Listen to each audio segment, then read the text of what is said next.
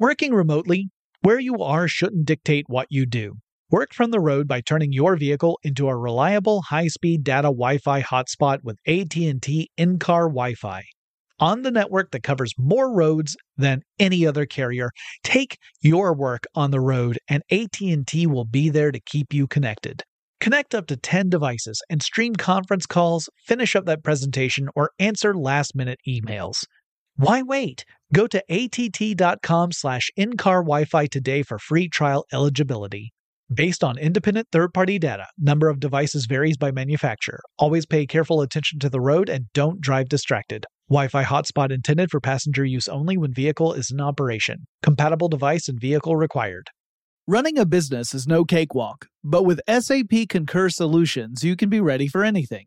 You can manage travel, expenses, and AP all on one platform that's packed with AI and best practices, and that delivers it all through an easy, clear, I can't believe how simple that is experience. So, while not much can be done about that guy who never fails to burn the microwave popcorn and stink up the entire office, with SAP Concur, you can easily handle almost anything else.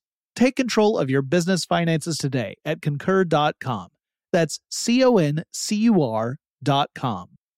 Whether this is her first Mother's Day or her 40th, she deserves more. Shop tons of stunning on trend jewelry for every budget at Diamonds Direct. Diamond fashion jewelry, beautiful birthstones, everyday pearls starting at just $200. Commemorate the real loves of her life with a gorgeous pendant featuring the birthstone of the one who made her mom. This Mother's Day, Diamonds Direct is everything you need to say thank you. Diamonds Direct, your love, our passion. Online at diamondsdirect.com. AT&T connects an ode to podcasts. Connect the alarm. Change the podcast you stream. Connect the snooze. 10 more minutes to dream. Connect the shower. Lather up with the news. Sports talk, comedians, or movie reviews. Connect with that three hour philosophy show. Change the drive into work in traffic so slow. Connect the dishes to voices that glow. Thank you to the geniuses of spoken audio. Connect the stories. Change your perspective. Connecting changes everything. AT&T.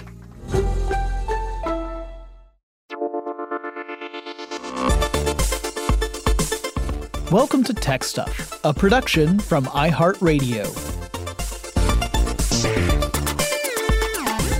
Hey there, and welcome to Tech Stuff. I'm your host, Jonathan Strickland. I'm an executive producer with iHeartRadio, and how the tech are ya? You may have ascertained that I am not at 100% due to the nature of my voice, which is probably a bit more um, lower than usual. Been coughing a lot. Rough times in the Strickland household, but I'll be okay. So, uh, because of my condition, that I'm a bit under the weather, uh, we're going to present to you something special. You know, I did this a few weeks back where I brought up an old episode of Business on the Brink, the show that I used to do with Ariel Casten, where we would take companies that were at a real inflection point, like either they were just about to take off or they were just about to disappear, and talk about what happened and how we got there. And a lot of those companies, of course, have something to do with tech. So today I thought we would do uh, the the episode titled "The Brink Plays Games with Sega." Hope you enjoy. Sega. From slot machines to Sonic the Hedgehog, this company played its way into people's hearts. But in the 90s, they made a few key mistakes that would make them lose the trust of their gamers. And by the time they came out with a elite new system worthy of consumers' praise, it was too late and their market was gone. Learn how this company spun out of control and out of the console game. This is Sega on the brink.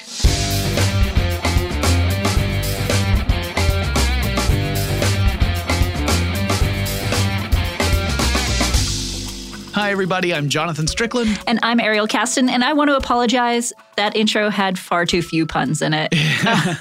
Game over, Ariel. Game over. Game over. Wah, wah, wah. So, uh, this was a um, request from a from a Tony? Yeah, I Isn't your husband's name Tony? yes, there may or may not be any relation to that, but you know what? It's a really good suggestion. Hey, I- if my wife had made a suggestion, I would have gone with it too. So Look, totally cool. It, I put it in listener suggestions because he doesn't work on this podcast, so it's a listener suggestion. Totally. Yeah. So this is a great story to cover in the sense that it's easy to forget it now, but Sega for a while was riding high in the video game console world.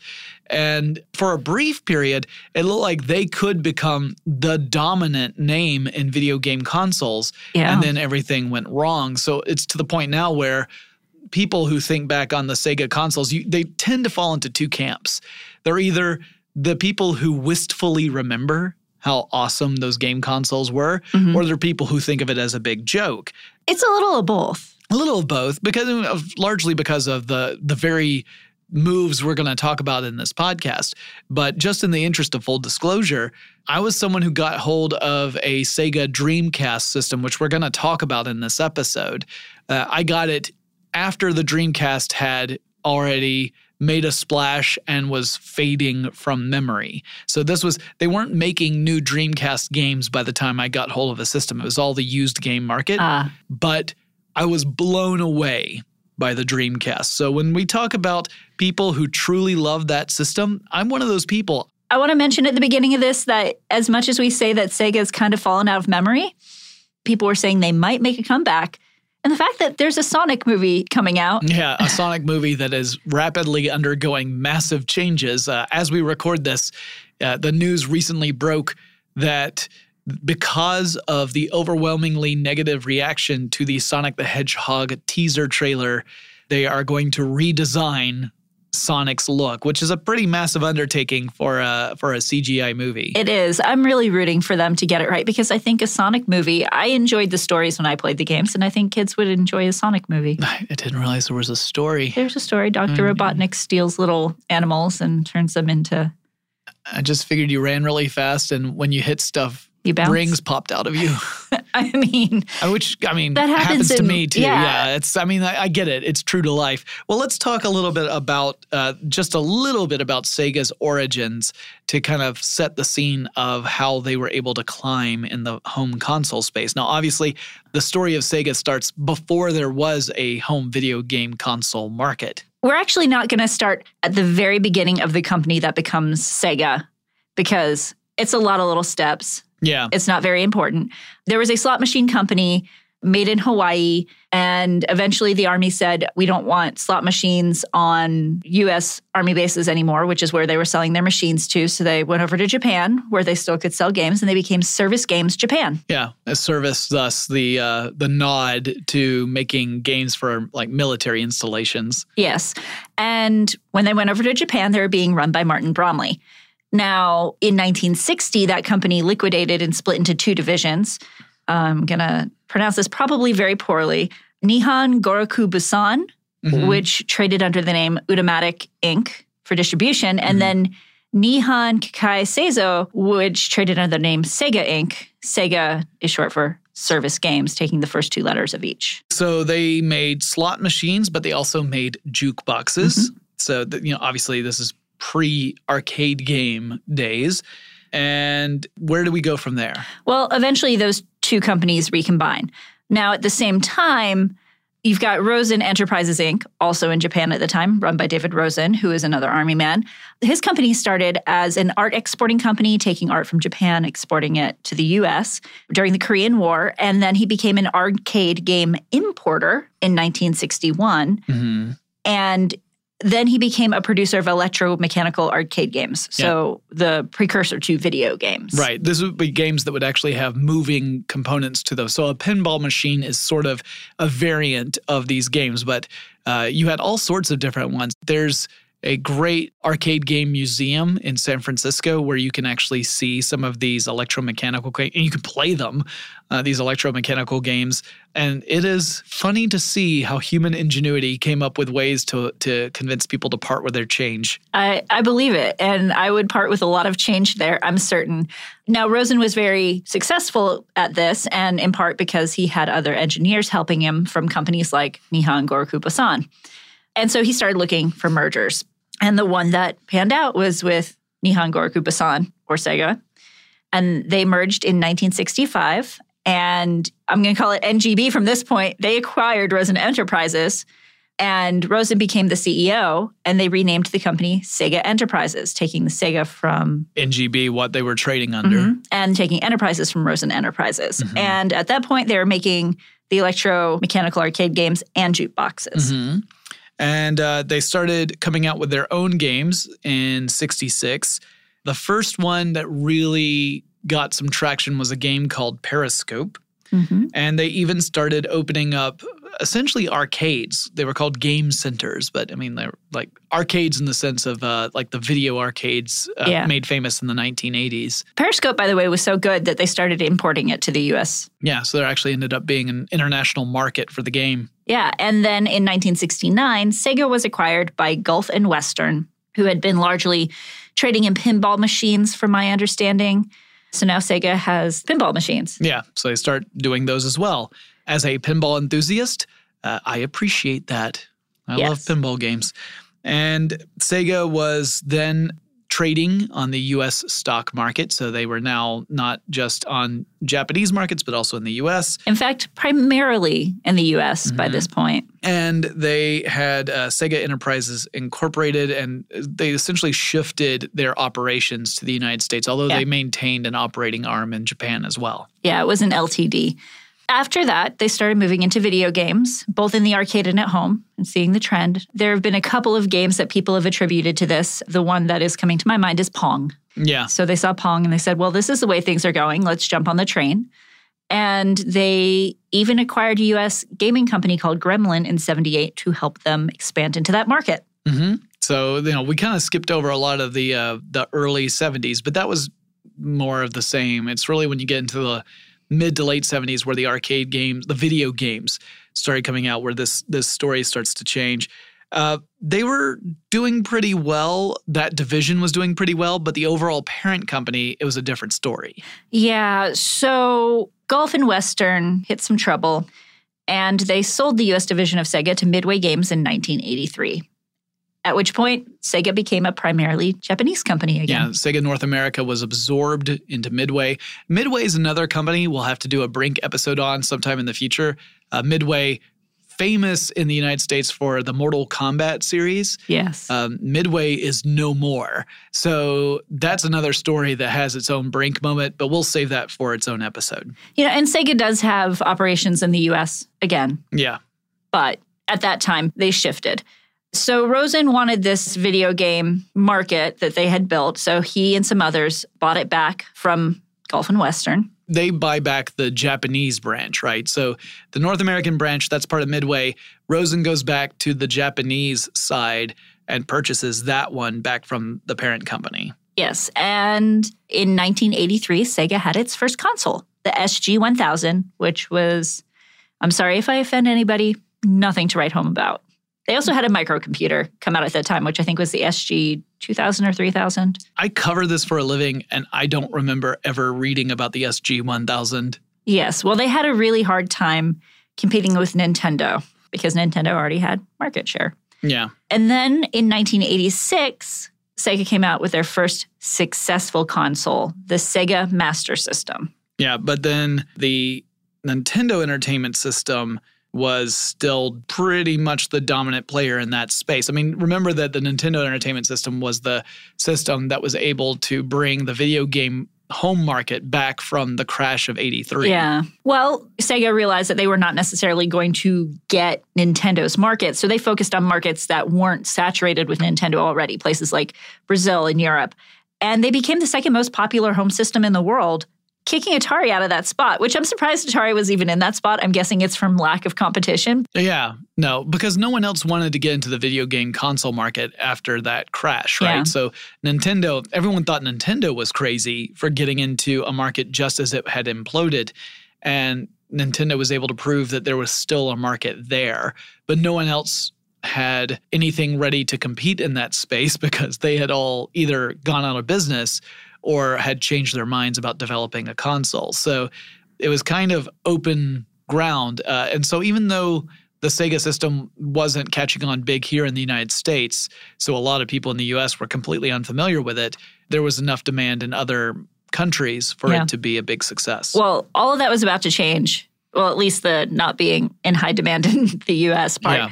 Because in 88, they came out with the Sega Mega Drive, which in the United States is better known as the Sega Genesis. yeah, And it was not only a really popular console, but it was also really the first 16 bit console there was, which is probably why it was so popular. Yeah, it was a, a, a dramatic improvement over the 8 bit systems like the Nintendo Entertainment System mm-hmm. that came before it.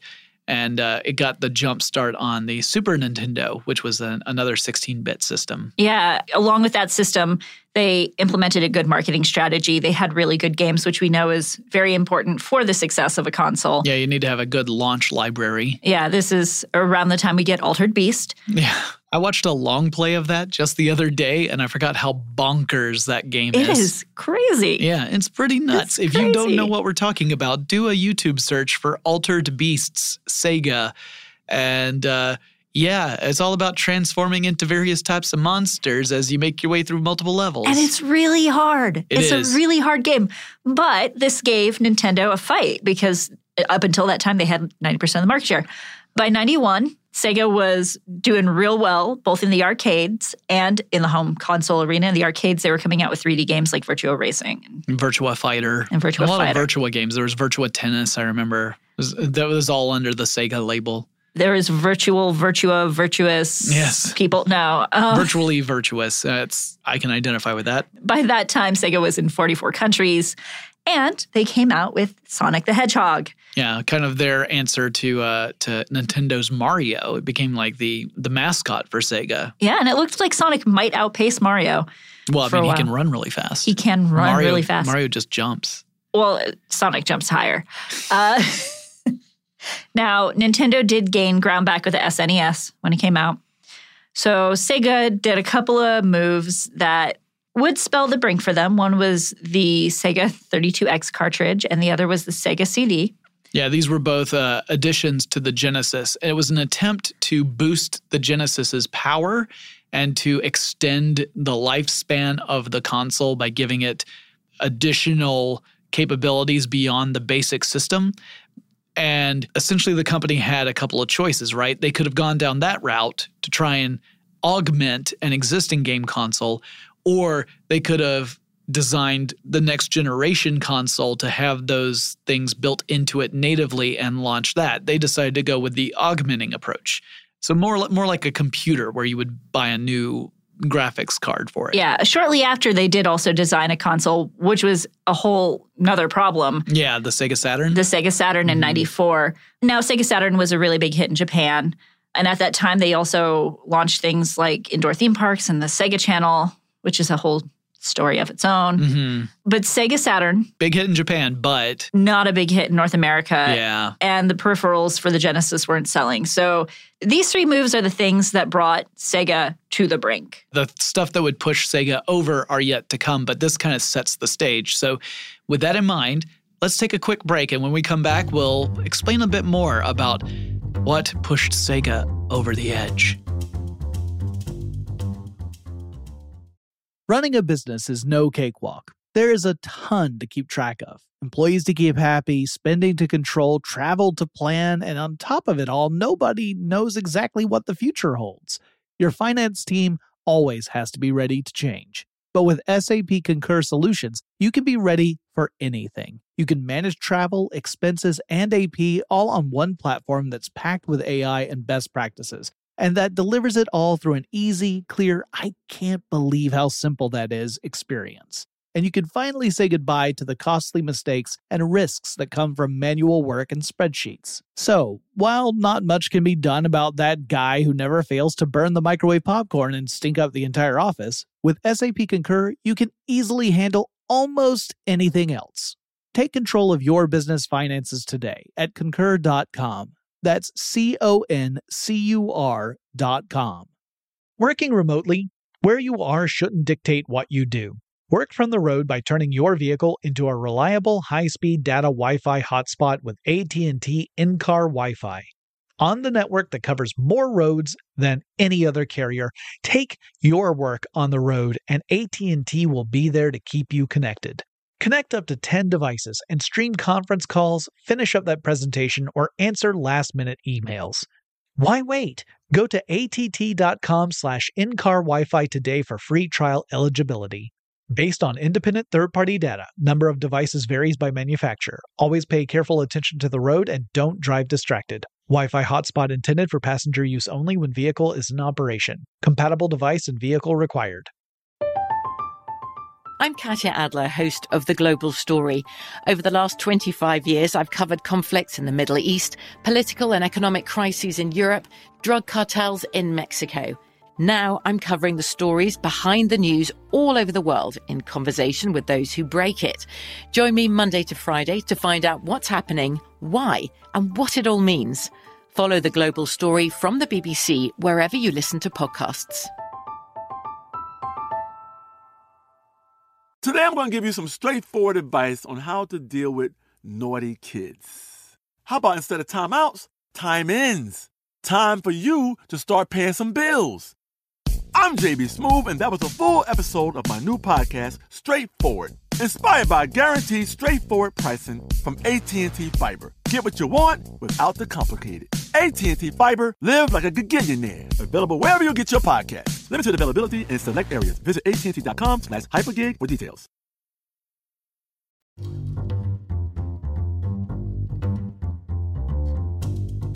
All right, so we mentioned the Sega Genesis and the peripherals, or, or if you prefer, the Sega Mega CD mm-hmm. system. It was a um, Sega CD in the US, it was the Mega CD in Japan. So let's talk a little bit more about this peripheral and why it failed to really get a lot of traction. This was the peripheral, the additional thing for the Genesis that would give it more capabilities. The Genesis, when it released, was a cartridge based system, very much mm-hmm. like the Nintendo Entertainment System, the SNES. Even the Nintendo 64 that would come out later was still cartridge based. So, what were the, the thoughts behind going to a CD based system? All right. Well, first, the Sega CD would allow for full motion video games. Which sounded good in theory back at the time. Yeah, but they were really grainy, Yeah. and a lot of them had very little to no gameplay. Yeah, let me let me tell you about one of them. Sure, The- I'm listening. The famous one, Night Trap. Have you heard about this one? I have heard about this. Yeah, it, it starred a, a person who had formerly starred on the, the show Diff'rent Strokes. Uh, it's about a group of young women who are having a sleepover party.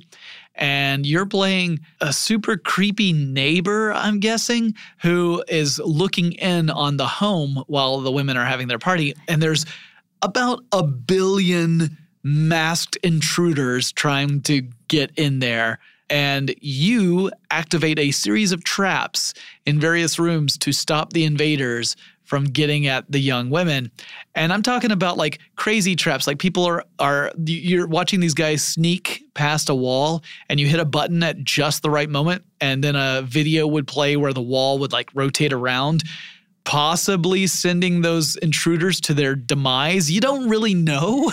Yeah. It was weird. And yeah, full motion video sounded great because you're like, look at the amazing technical capability. We can actually show full motion video, but it meant that we had to pre record everything. hmm So there was very little control. Like you couldn't control a full motion video person in perfect motion because that capability wasn't there. You would essentially do a choose your own adventure kind of approach to games, which meant that there was very little gameplay to actually have. Yeah. Yeah, the CDs were supposed to be able to store a lot more information than cartridges could.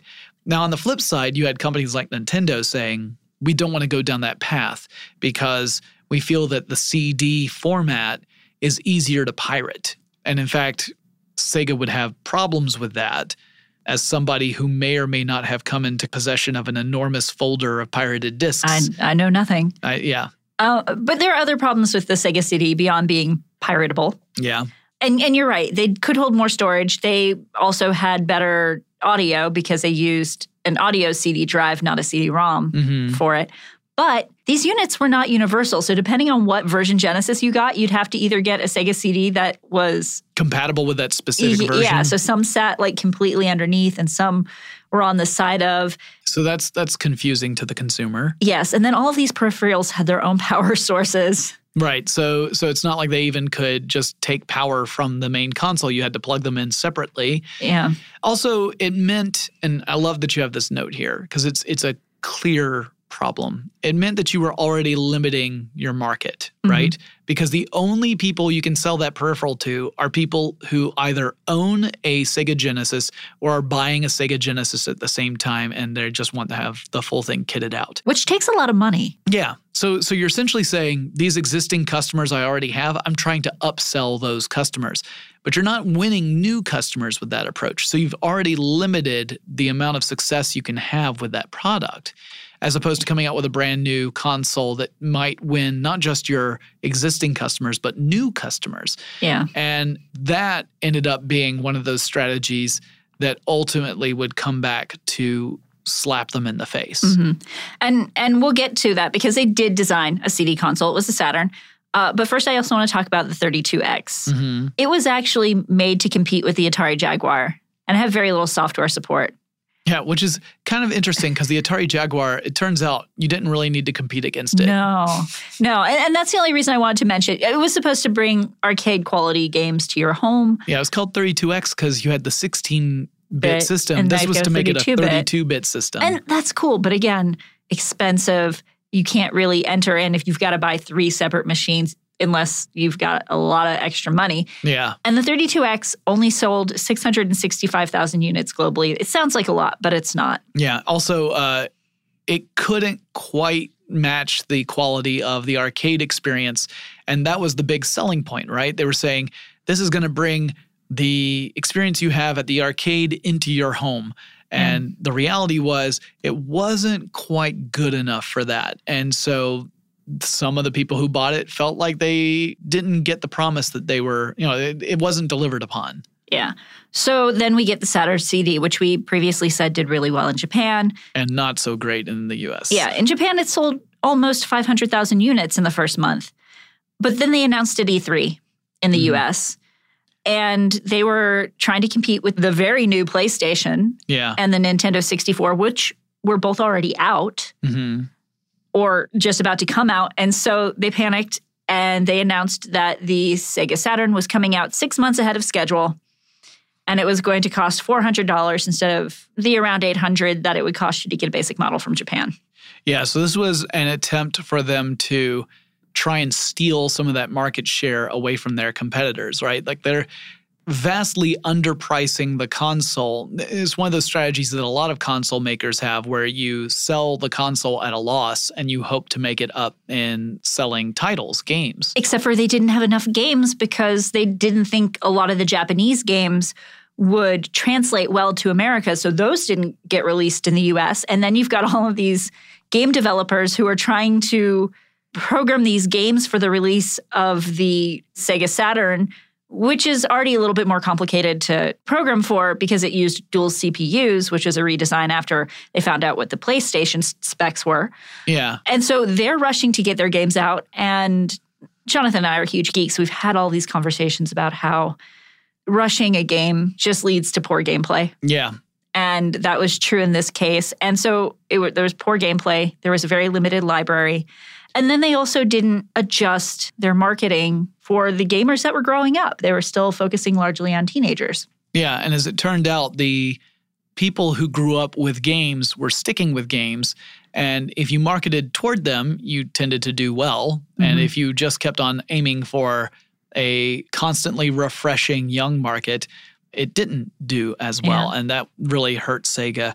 Yeah, I, I think the process of making it difficult to program, like we've heard that before too. Uh, PlayStation 3 had a similar issue because they changed the architecture for the system. Yeah.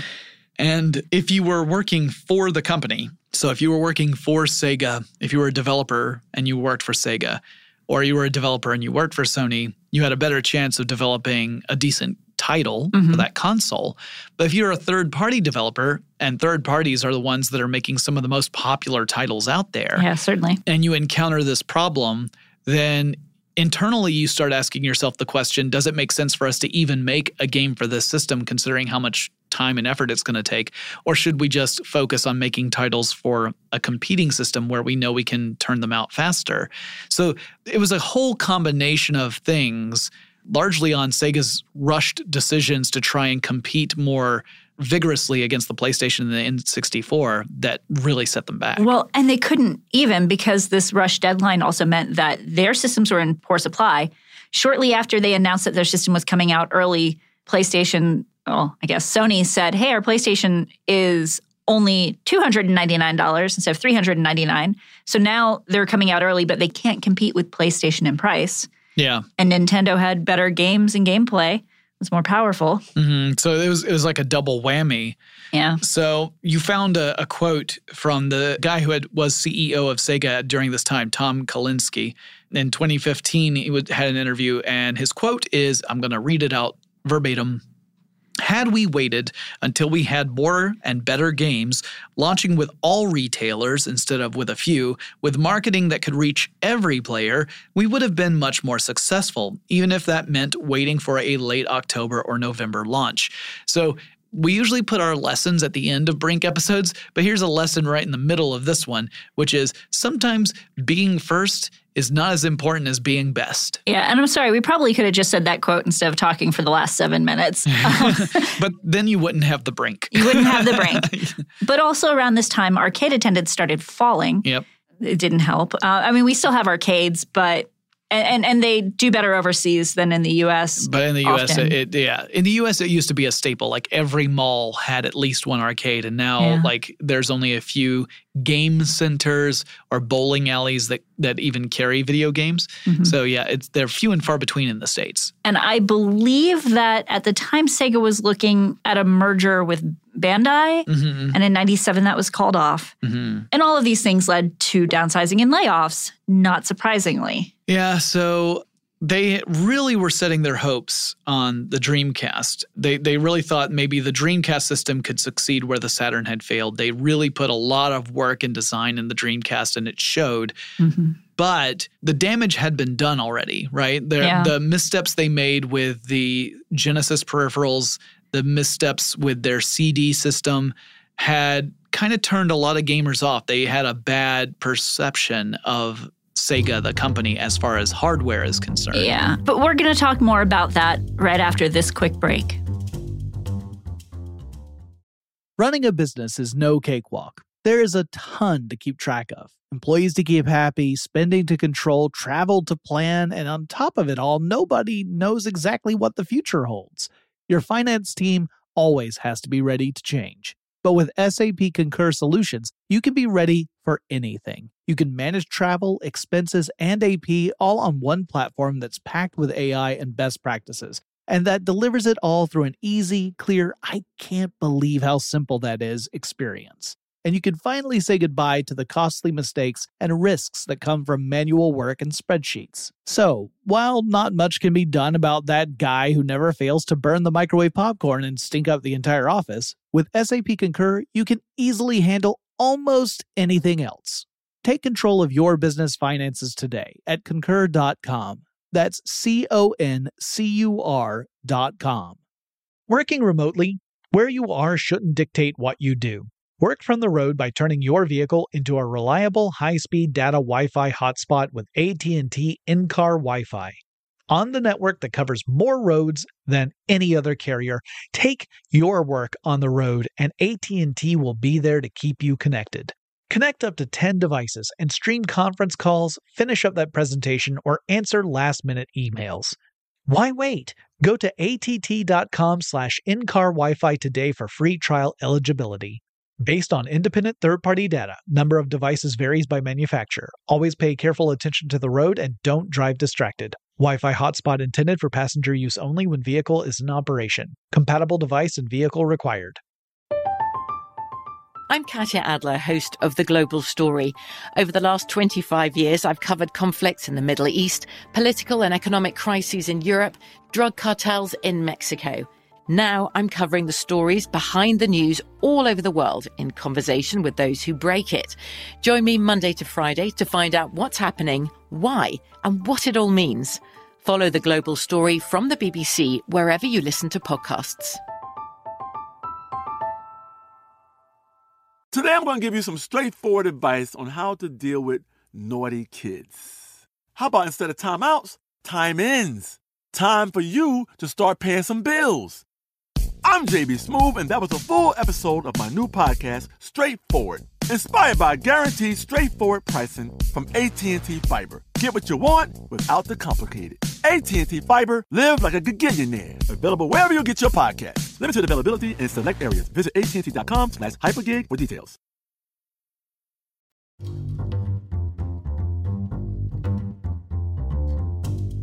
All right, so now we're going to talk about the Dreamcast, a, a system I still own. I think we own one too. It's actually really easy to hook it up because you can just hook it up through a coaxial cable to your machine. In fact, you could even feed cable through a cable system to your game system and then from the game system to the television because I used to do that. Uh, my my Sega Dreamcast, which I do still own, is not currently connected to my television, but it could be. It should be, Jonathan. It should be. well, the Dreamcast came out in 98 in Japan and 99 in the US, Yep.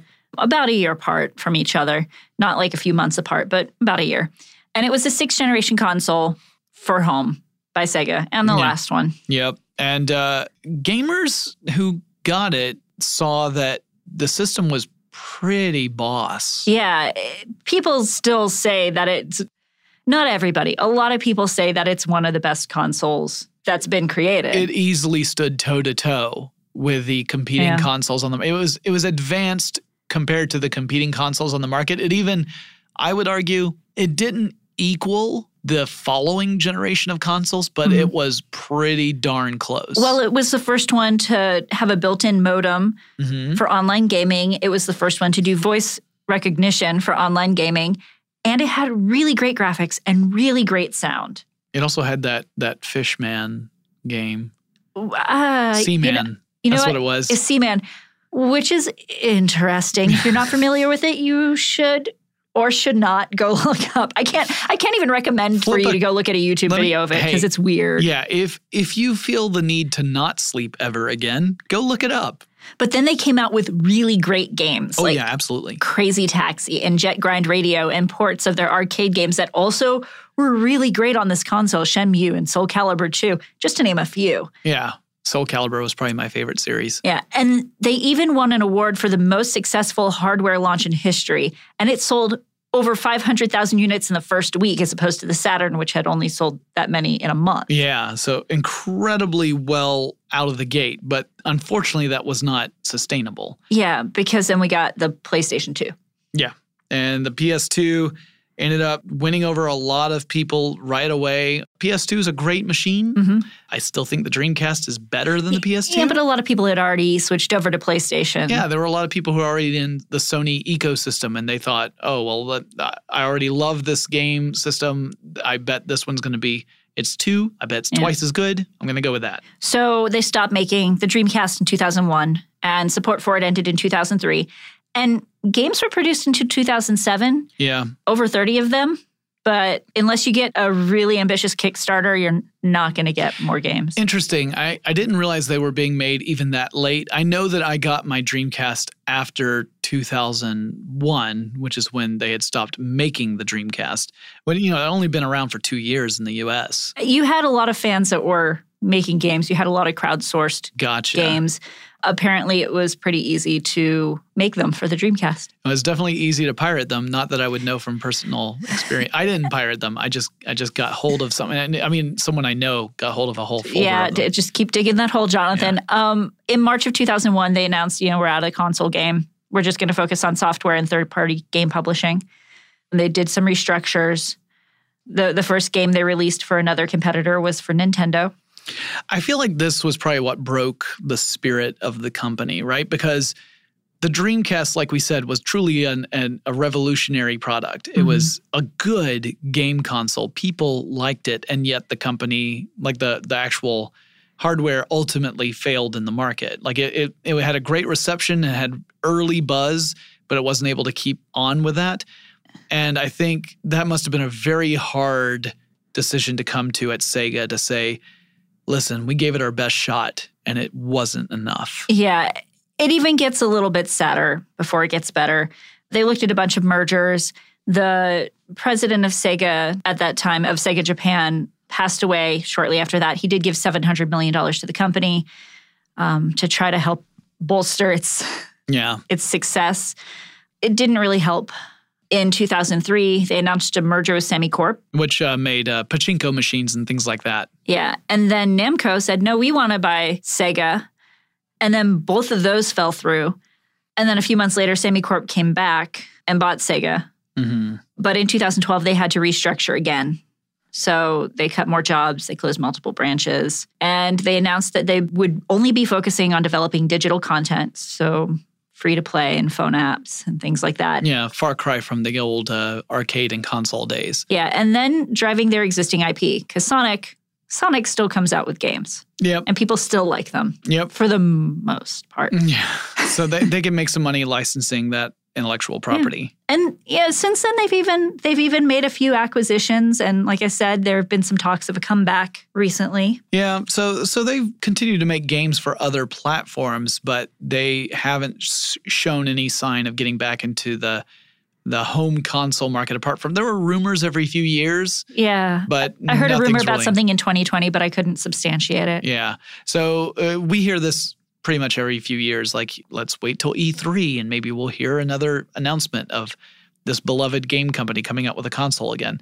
And uh, honestly, there might be a possibility of that happening. You know, we've got the next generation of consoles right around the corner. Sony's getting ready with their big announcement for the PS5. Mhm. They've talked a little bit about it already. There's always rumors about what the next Microsoft console is going to be.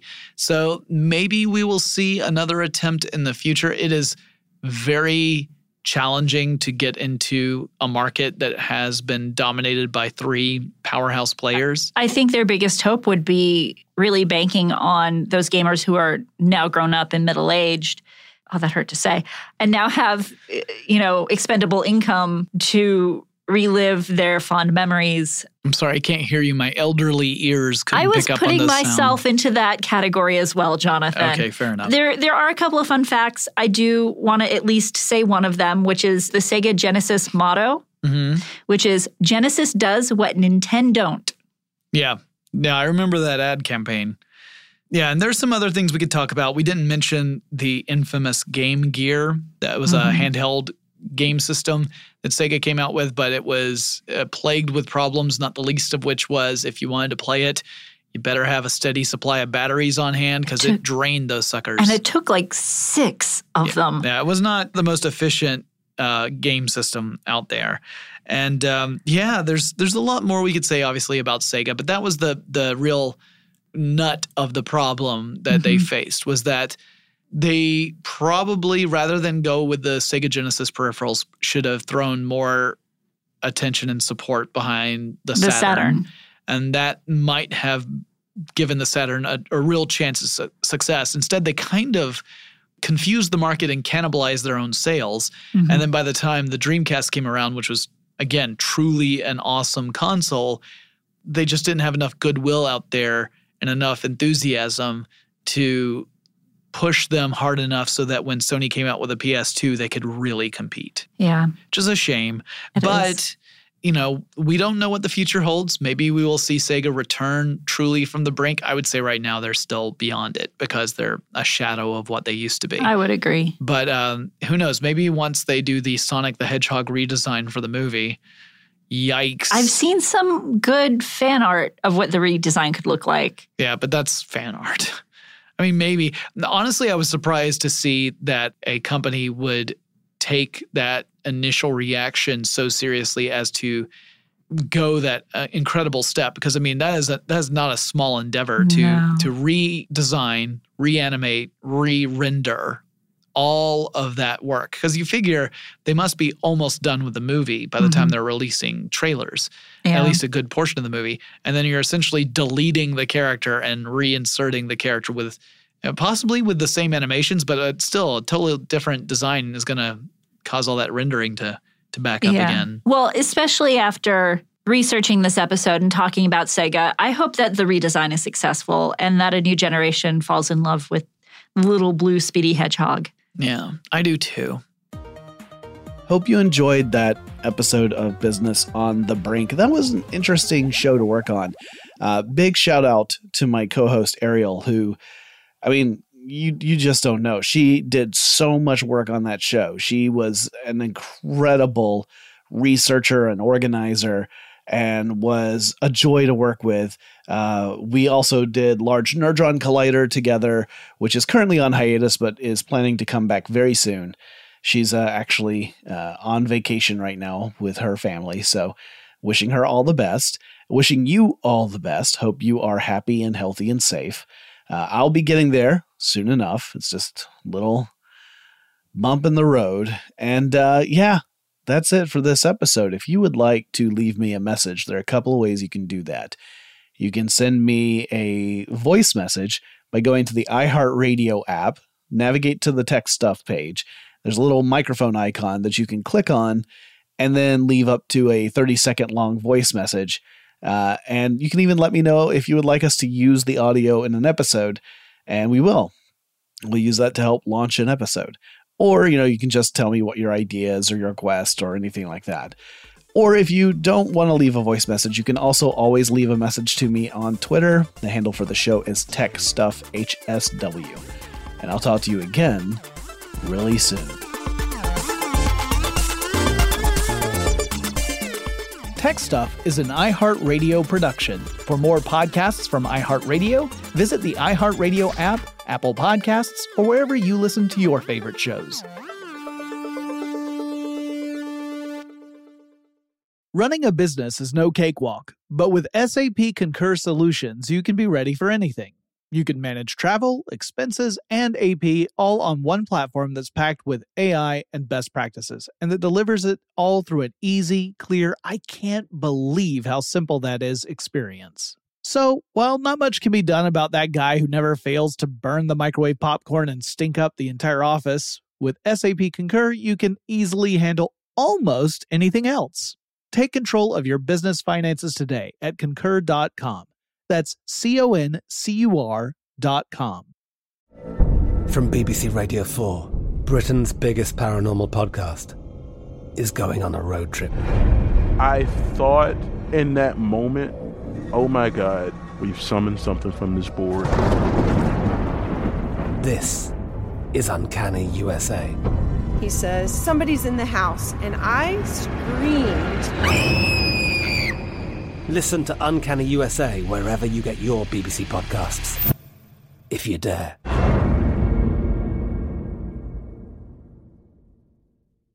Open a limited time 11 month certificate at Kemba Financial Credit Union. At 5.25% APY, it's more than triple the national average, plus, it's a safe and secure way to grow your money. Visit your local branch or kemba.org slash CD for details. Offer expires May 31st, 2024. APY equals annual percentage yield. Restrictions apply. $500 minimum and $250,000 maximum deposit. Advantage status required. Comparison based on bank rate average. Federally insured by NCUA. Xumo Play is your destination for endless entertainment. With a diverse lineup of 350 plus live channels, movies, and full TV series, you'll easily find something to watch right away. And the best part? It's all free. Love music? Get lost in the 90s with iHeart 90s, dance away with hip hop beats, and more on the iHeartRadio music channels. No logins, no signups, no accounts, no hassle. So what are you waiting for? Start streaming at play.xumo.com or download from the app and Google Play stores today. All you can stream with Xumo Play.